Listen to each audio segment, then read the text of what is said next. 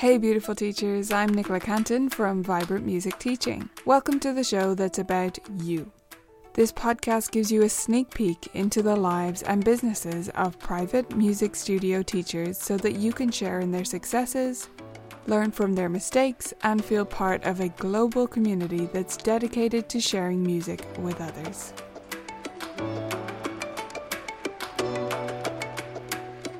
Today, we're talking to Stephan Nance, a musician, writer, and piano teacher in Oregon.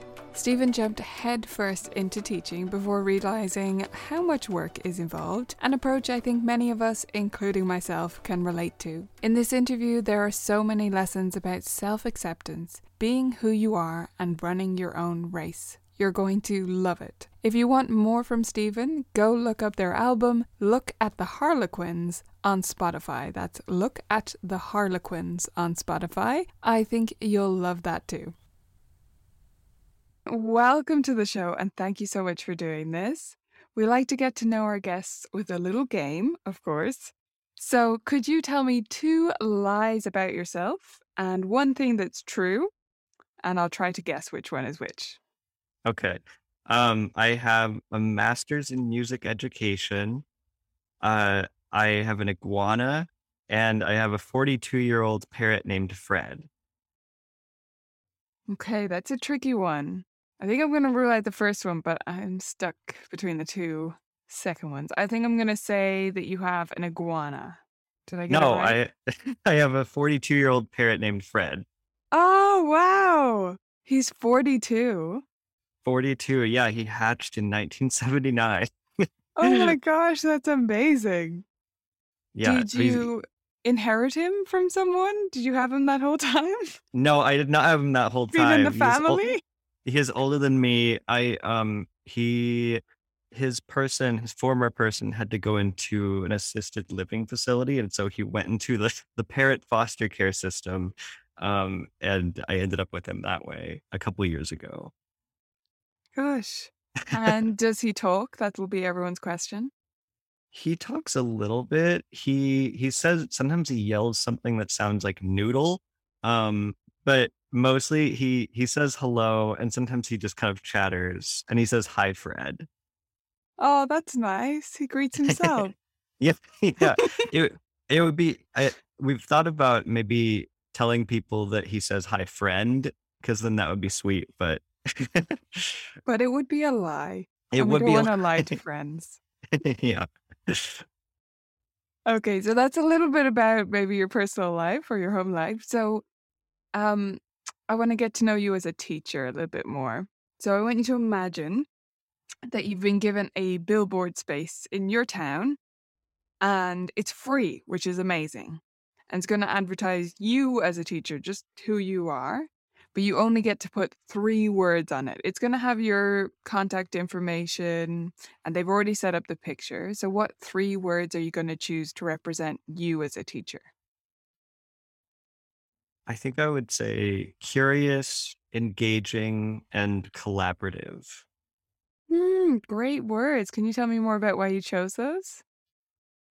I think that part of what I want to convey is that is that I am not on another level, you know, above the students and that we're in this together Mhm. and that we can figure out how to customize things to work for them and that and that they can be open with me about what they want and what they're feeling throughout the process of learning um and yeah i think i think just making them know that i'm open and and that it isn't extremely formal Yes, right. And that it's not the old, stuffy stereotype of a piano teacher, right? It's trying to kind of go against yeah that.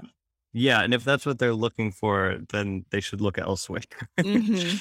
hmm Absolutely. So, can you tell us about your musical upbringing then? Was it with the stuffy old fashioned piano teacher, or what was it like? It was pretty stuffy. It was um I my teacher had been my mom's teacher.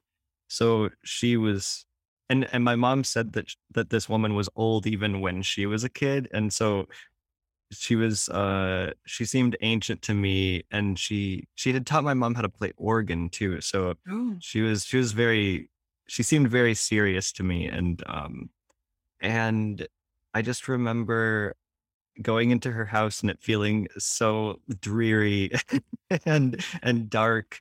And so that's been stuff that i've thought about a lot in my own teaching is like what does this space feel like? But um but yeah so it was very stuffy for several years um and then i can't remember exactly what happened but um maybe she retired but then i switched to this jazz pianist who was really engaging and I just got so excited at that point. Um, I had been I had been excited before. I think the biggest excitement was before I started lessons originally and then once I switched to the new teacher. Um, because I feel like then my creativity was engaged again um, in the way that it was before starting lessons, like the wanting to explore and um, play things that were exciting. Yeah, absolutely. So, for the first teacher, then, were you a good practicer? Did you practice? I it's hard to even remember at this point because I was I was six or seven when I started, and I think that I think that I did practice because I remember getting stickers and things, but I I think that it was kind of I imagine that it felt kind of isolating and and a little uninspired. You know, just it was very much a turn the page hmm situation where you finish, you move on, you finish, you move on. And it just endlessly just going forward through books without anything deviating from the course, I guess. Um, and so I think I did practice, but once I got with the new teacher, I practiced constantly. She had a knack for finding pieces that I would be really excited to work on. And I feel like that was her greatest strength as a teacher. I think that, um, you know, sometimes if she gave me something that I wasn't as excited to work on, then maybe the next week when I came back, not having worked on it, she'd find me something that I would be into, Mm. which I think uh, in hindsight, sometimes I maybe wish that she would have pushed me to do things outside my comfort zone um, or exposed me to a wider range of repertoire. But I do think she got me to practice. So, so I think it was worth it for that. Yeah, it's a delicate balance, isn't it? Like with that student, imagining you receiving yourself as a student back and you, Yeah. you haven't practiced that piece, and she knows that if she gives you something in a different style, you're going to practice it. But how much do we push against it and, and try and expand the genre? So, is there anything else that you wish had been included in your lessons that you felt you missed out on? Definitely looking back, yes. Uh, and again, it, it's hard to say what would I have enjoyed at the time. Um, but now I'm like, I wish that all of the gaps in my knowledge had been filled and, you know, in say music theory and classical repertoire, I just was not, I had no, I wasn't exposed to it in the way that I could have been. And I think that I just didn't know that there was so much great repertoire out there. And so as an adult, I've gotten really into playing classical music, but, um, but yeah, I just had no idea how much fun it could be. And I think that, um, I wish that had been a part of, uh, my lessons and, and of course, games and things, you know, off the bench activities, uh, that would have been nice. I mean, things have changed so much, at least for a lot of piano For, lessons so, in for some of us, yeah. yeah yeah for some of us for the ones that i'm paying attention to yeah Yeah, absolutely. So then, from student to teacher, how did you get into teaching yourself? so i i am a singer songwriter and and writer uh and piano teaching seemed like a good way to i guess do something that i already had experience in well you know i had music experience i didn't have teaching experience but i thought oh i could i could probably teach lessons and um and it would allow me to have a flexible schedule that would allow for for touring and for working on new creative projects. And of course the reality it ended up being that teaching is a ton of work and and, and is such a learning curve and it's a huge time investment um, to get started and to keep learning and it's really changed my life in ways that I didn't expect I would say um, in terms of the commitment and of course some of that has to do with the pandemic. It's like when that started I was no longer a touring musician and so I started teaching more. And then now I haven't gotten back into touring, but now I have so many students that I'm like, I don't even know how this will fit in the same way. You know, it's going to look different. Um, yeah. But it's, but it's also, but I'm also making more money than I was as a touring musician. So there's that too. Right. And do you want to get back out touring? Like, do you I feel a lack? Yeah. I mean, I love performing and I think I think that I might do it a little more selectively now. You know, I feel less of the urge to throw myself all over the place trying to, you know, like quote unquote make it. But um and yeah, I think with the income from piano teaching, it feels like, oh, you know, maybe I can just do music the way that I want to do it and not worry about reaching some sort of like I don't know perceived standard of of like having made it. Yeah, not chase some idea of what it was supposed to look like, but actually mm, just right create, craft something that feels like a good balance to you or feels like the right career mix. Yeah. Yeah, exactly. Yeah. So I might I might do it more selectively going forward. Of course, right now I'm like, I don't even know when that will start. So yeah, you don't know what, when you'll get to yeah. select from different options. right. Yeah. yes. Yeah. Oh, can you tell me about a student that changed something about how you teach or the way you run your business? Mm. I I can think of several examples that that um have changed the way I teach. I'm trying to think of uh, of the ones that I can be vague enough about that that they'll be appropriate um, for public uh, like discussion. Um, there was one student who I was teaching for quite a while. I'm still teaching her, and I think we started when she was five. And the switch to Zoom was pretty hard. She was she was six at that time, six or seven, and um, just it often felt like like nothing was getting done during lessons, and and I didn't have parents there, um, because we hadn't had parents there in person. You know, it was just me and her, and so it I didn't realize how much a parent needed to be there for for her. And I know that that isn't always the case. You don't you know, for some students, it works really well to have a parent there. For others, it's the total opposite. Um, but after months of trying to make it work, I finally got the parents to be there. I don't know why I didn't just ask to begin with. I think it just it didn't occur to me completely, but now I'm it helped me to realize that sometimes that can make all the difference.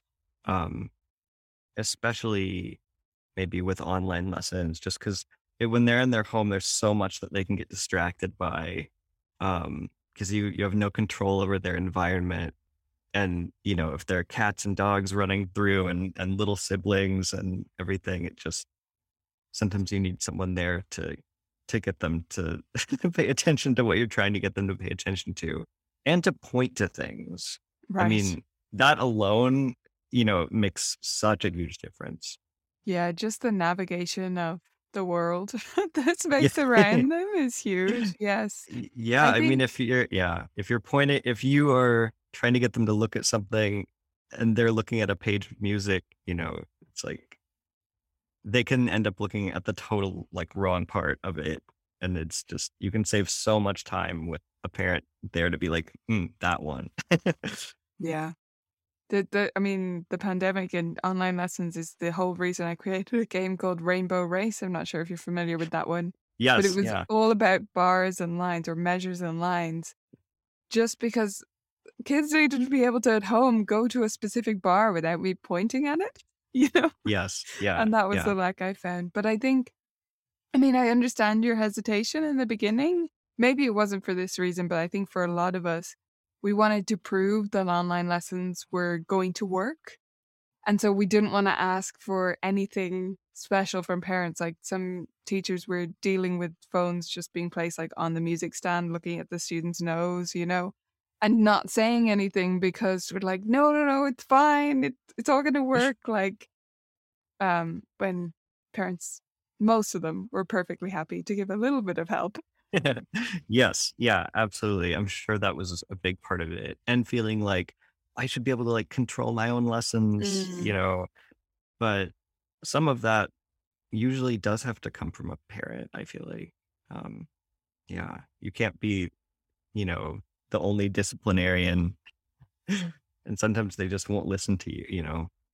There's only so Yes. much you can do. Yeah, and it is really hard, especially if you're five or six, to engage with a person on a screen. You yeah. know, Yeah.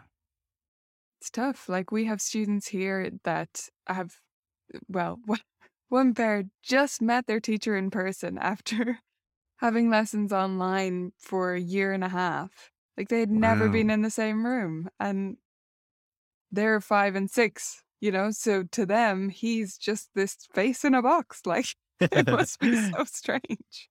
yeah. Wow.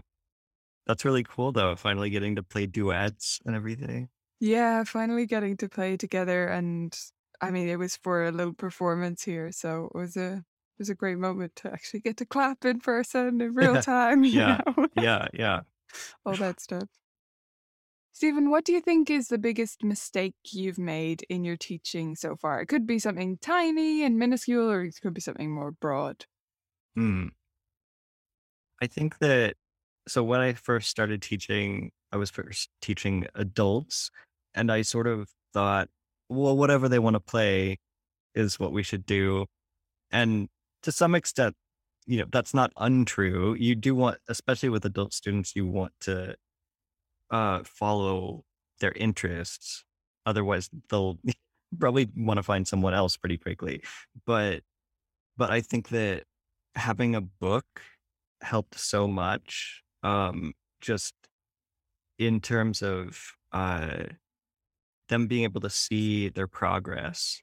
Um, and and I think that I mean I know that you have like no book sort of uh, starters, you know, ways of starting up lessons um, for the first several weeks and that kind of thing. But I, but but even that, there's still a method to Right. it, and I think that I just was like, well, you know, whatever they want to play, we'll figure it out, and like I just was completely naive about that. And um and that was several years ago now. And I found I guess through you I found Piano Safari and Piano Safari for the older student. And that just was everything that I needed for these students. Um and I don't think that I would go back to just trying to wing it ever again. if nothing else, I at least now know the way that that the learning tends to progress. Um, so I would, you know, in terms of technique and in terms of what is playable immediately. Um, so yeah, definitely. I think when you're starting teaching, starting without a book is probably not the way to go because you need that structure. You do, and you need to find the things even in the book that you disagree with, you know? Mhm. You need to use it in order to go, uh, this isn't right for me and my students or for this particular student or whatever. That's such a good point though, because adult students, you need to take their goals on board, but they, even more than kids, they have to see their progress and they won't, right? Because they don't recognize anything they're doing well, or at least most students I've had. no, They that's so just think true. they're Yeah. useless and terrible and oh my god, kids learn this so much faster, which they don't. But kids just take it from week to week and basically go, Oh yeah, I'm doing grand, you know? Most of the time they think Yeah. they're fine. And adults are constantly questioning it. So you're right, you do need something that they can measure their progress against. So books are books are useful. Uh, yes. Yeah. Yeah. If you could turn back time then and talk to yourself on your first day of teaching ever, what would you say? What advice would you give yourself? Wow, first teach first day of teaching ever. I I mean, I can remember that day and how nervous I was and how I felt like a total imposter and how I, you know, literally had kind of uh, you know, fibbed some about my experience um to try to uh to get students. Um and I think yeah, I think I would tell myself that just doing it is what you have to do. You know, you'll learn along the way and that's that's the only way to start, you know, is to begin and and uh go slower than you think is possible. um Right. like break things down into smaller pieces than you think is possible. Um and review, review, review. Like you can do so much more reviewing of things than you ever would imagine because people like to feel successful at what they're doing. You you don't have to. It's not a race, Mm. um, and it's not a race to prove to them that you're a good teacher. Like I think that that's probably one of the biggest things is that I was so worried about seeming like an expert that I I probably didn't seem like an expert because I was so nervous about whether or not I seemed like an expert. And it's like when you once you've been doing it for a while, then it's like there's less to prove, I guess. Um, but that just takes time. So I guess uh, I guess I would tell myself to be patient with myself because I am also learning. Yeah. For sure. And you're right about being so self-conscious, self-aware, and just overly trying to do things the right way to the point where you look like an amateur because you're just yeah. faffing around the place, right? yeah. And trying to look like you're doing, like you know what you're doing. I mean, the example I often give is I always preferred a classroom teacher who would say, Oh, I don't know actually. I'll look that up for you. That's a real expert who knows what they don't know and is happy to admit it. Um, so yes, just be patient. That's great advice. And take it one day at a time and learn learn as you go. I mean, we all have to start somewhere. yeah. Yeah. So is there anything you think people outside our industry bubble misunderstand about what we do? I think that much as I believed that my teachers uh, weren't doing anything between lessons, or I think that there's probably a conception that we just kind of show up and just sit there and listen to music and and then say goodbye and then just go on with their lives. It I think that people definitely underestimate how much work goes into teaching um just in all ways really just it's it's very cognitively draining and it can be and like there's a lot of you know there's emotional labor that goes into it. There's it's a big uh it's i mean it's such a job. It's just really really a job um and and there's a lot of fun to be had but i think that yeah people definitely uh don't always see it as the the legitimate career that it is and that um and i'm sure that there are teachers who do just just show up and sit there Oh, there and are, but I don't think yeah that's even why people think that. I think they just can only picture the lesson time, so they yeah couldn't imagine what's what's happening outside the lesson time or what's going on in your head the whole time in the lesson, even when you are sitting there listening to a long piece of music from time to time.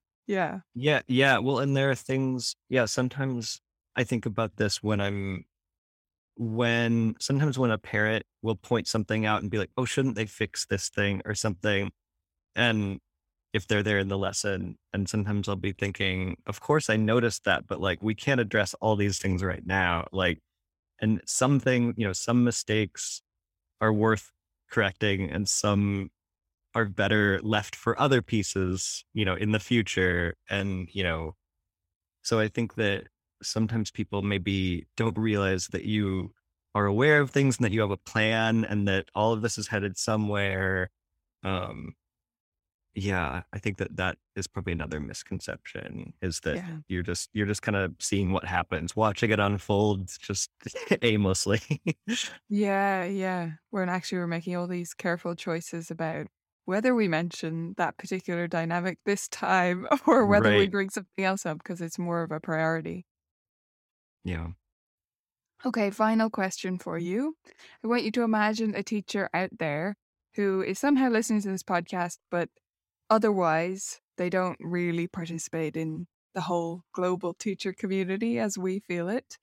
And they're feeling maybe a bit lonely, maybe a bit like they don't know whether they're doing things right or whether they have enough qualifications or whether they understand their business well enough, etc., etc. What would you tell that teacher? I would tell them so many things, but uh, I'll, I'll I'll just focus on a few.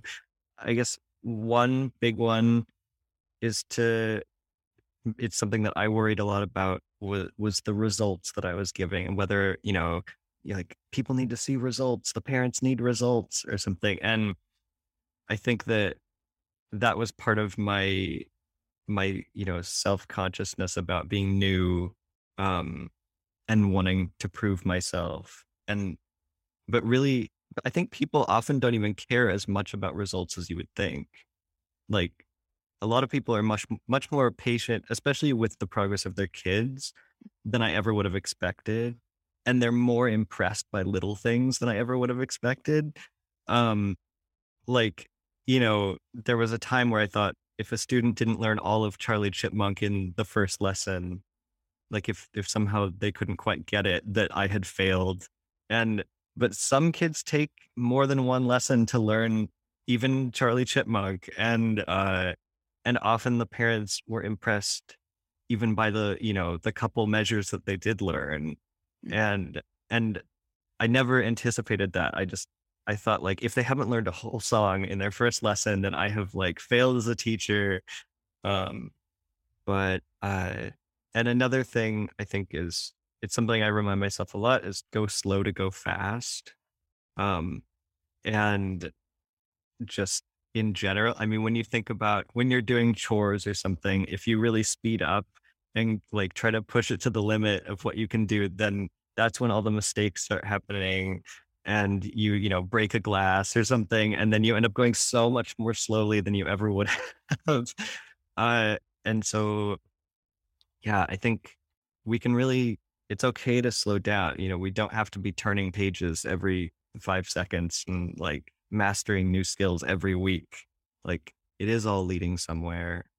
Um, and then I think the the biggest thing maybe is to be yourself because if you're not yourself, then uh the people who end up selecting you as a teacher when you pretend to be someone else will probably not be happy with the person you turn out to be, but the people who do want to find you for who you are and who want who want you as a teacher, like being yourself. Uh you want to be that in your marketing and everything so that they can find you and be super excited to work with you. And like often when I've asked students, you know, why did you choose me? Uh they'll say it's because of such and such things that are the things that make me me Mm. and and that they specifically didn't want the people who felt stuffy or or uh you know overly formal um so yeah i think that you don't need to like posture and um put on some sort of like piano teacher affect uh in order to attract students. I know like when you're starting out there's a lot of you can feel a lot of pressure to get more students quick but i think it's more rewarding in the long run including financially through like referrals and things to be completely yourself uh, Yeah. in in your interviews and everything with new students Yes, and in all the messages you put out there and all your lessons. I mean, that's great advice. People often think, oh, well, I'm not bubbly, so I need to, you know, make myself more that way, or I'm I'm not quiet and reserved enough, or you know, everyone wants to be the opposite of what they are sometimes. but you just need to, like you say, be yourself and let that show and the and the right students will find you if you put yourself out there. That's wonderful advice to finish on. Thank you so much for doing this with me, Stephan. It's been a pleasure. Thank you so much for having me. Thanks for listening. Do you love this show? Then please share your favorite episode with a teacher friend who you think might enjoy it and benefit from it. If you resonated with today's story, then the Vibrant Music Teaching membership is probably a good fit for you too. Find out more at vibrantmusicteaching.com.